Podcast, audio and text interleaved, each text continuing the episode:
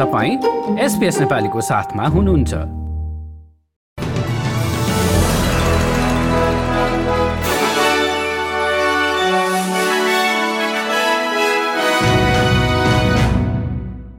नमस्कार श्रोतावृन्द आजको एसपीएस नेपाली समाचारमा तपाईँलाई स्वागत छ। म हुँ दिनिता।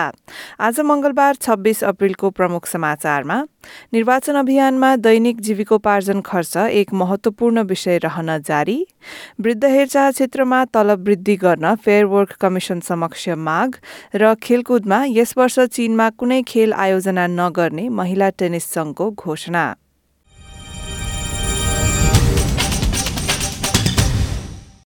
अब समाचार विस्तारमा।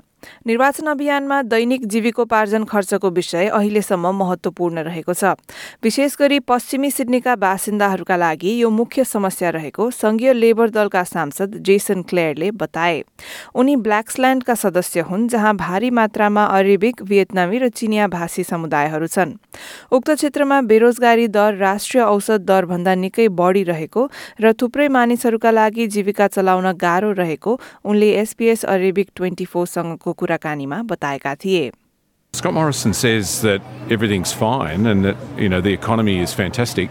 Come to Bankstown, come to Auburn, and you'll meet shopkeepers who are struggling, but you'll also meet people here who are shopping who are buying less because they don't have enough money to buy everything they want. अर्को प्रसंगमा प्रधानमन्त्री Scott मोरिसनले सन् दुई हजार पचाससम्म शून्य carbon उत्सर्जनको प्रतिबद्धता ठोस रहेको बताएका छन् उक्त भनाइमाथि कुनै किसिमको कानूनी बल नरहेको र यो परिवर्तन हुन सक्ने भनी लेबर दलका क्विन्सल्याण्डका उम्मेद्वार कलिन बोइसले बताएपछि मोरिसनको त्यस्तो भनाई आएको हो Our commitment to net zero by 2050 is a commitment of the Australian government that I made in Glasgow. It is the government's absolute policy.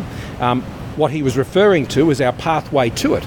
And as technologies change and, and, uh, and improve, then of course we're going to get there and we're going to get there by the best method possible.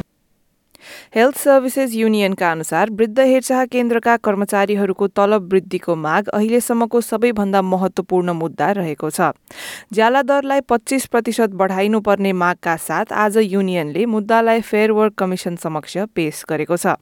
यो एक औद्योगिक विषय मात्र नभएर नैतिक र सामाजिक विषय पनि रहेको युनियनका प्रवक्ता जेरड बटलरले बताए। It's such an important issue that not only Fair Work Australia are looking at it, all of the society of New South Wales and Australia should be looking at it as well because at the end of the day, the people receiving the care that aged care workers are giving are our grandparents, our parents, our family, our friends. अब corona virus सम्बन्धी समाचार। South अस्ट्रेलियामा corona virus संक्रमणको नियन्त्रणका लागि विद्यार्थीहरूले विद्यालयमा mask अनिवार्य लगाउनु पर्ने भएको छ। आउँदो हप्ता टर्म टू शुरू भएपछि चार हप्तासम्म मास्कको नियम लागू गरिने राज्यको आपतकालीन व्यवस्थापन परिषदले जनाएको हो।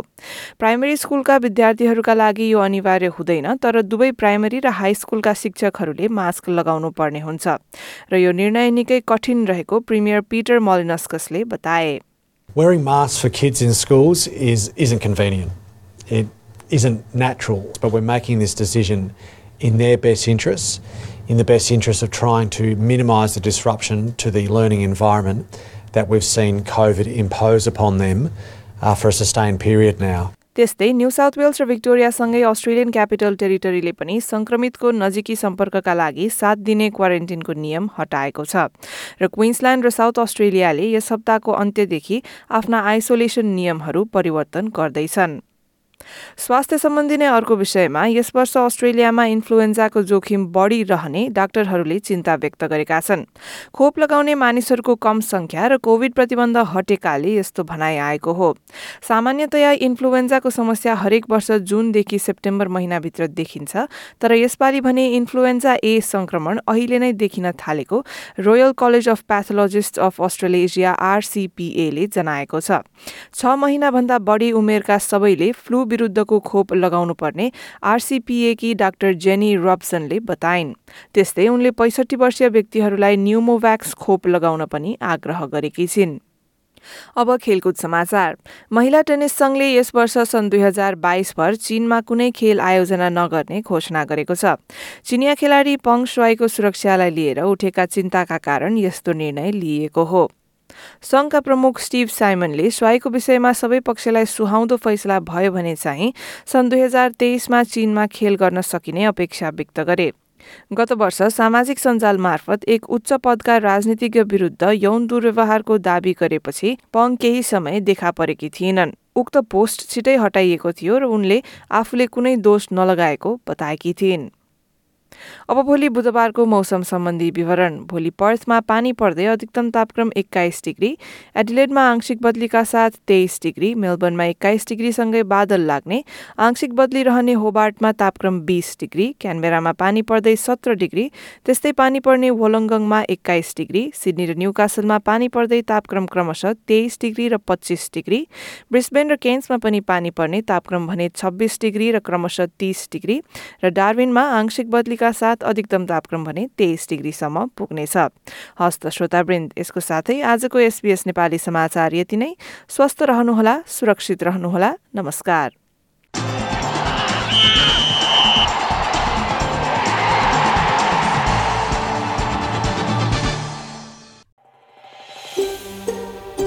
यो जस्तै अन्य प्रस्तुति सुन्न चाहनुहुन्छ? एप्पल पोडकास्ट गुगल पोडकास्ट स्पोटिफाईमा हामीलाई खोज्नुहोस् वा तपाईँले पोडकास्ट सुन्ने अन्य सेवामा।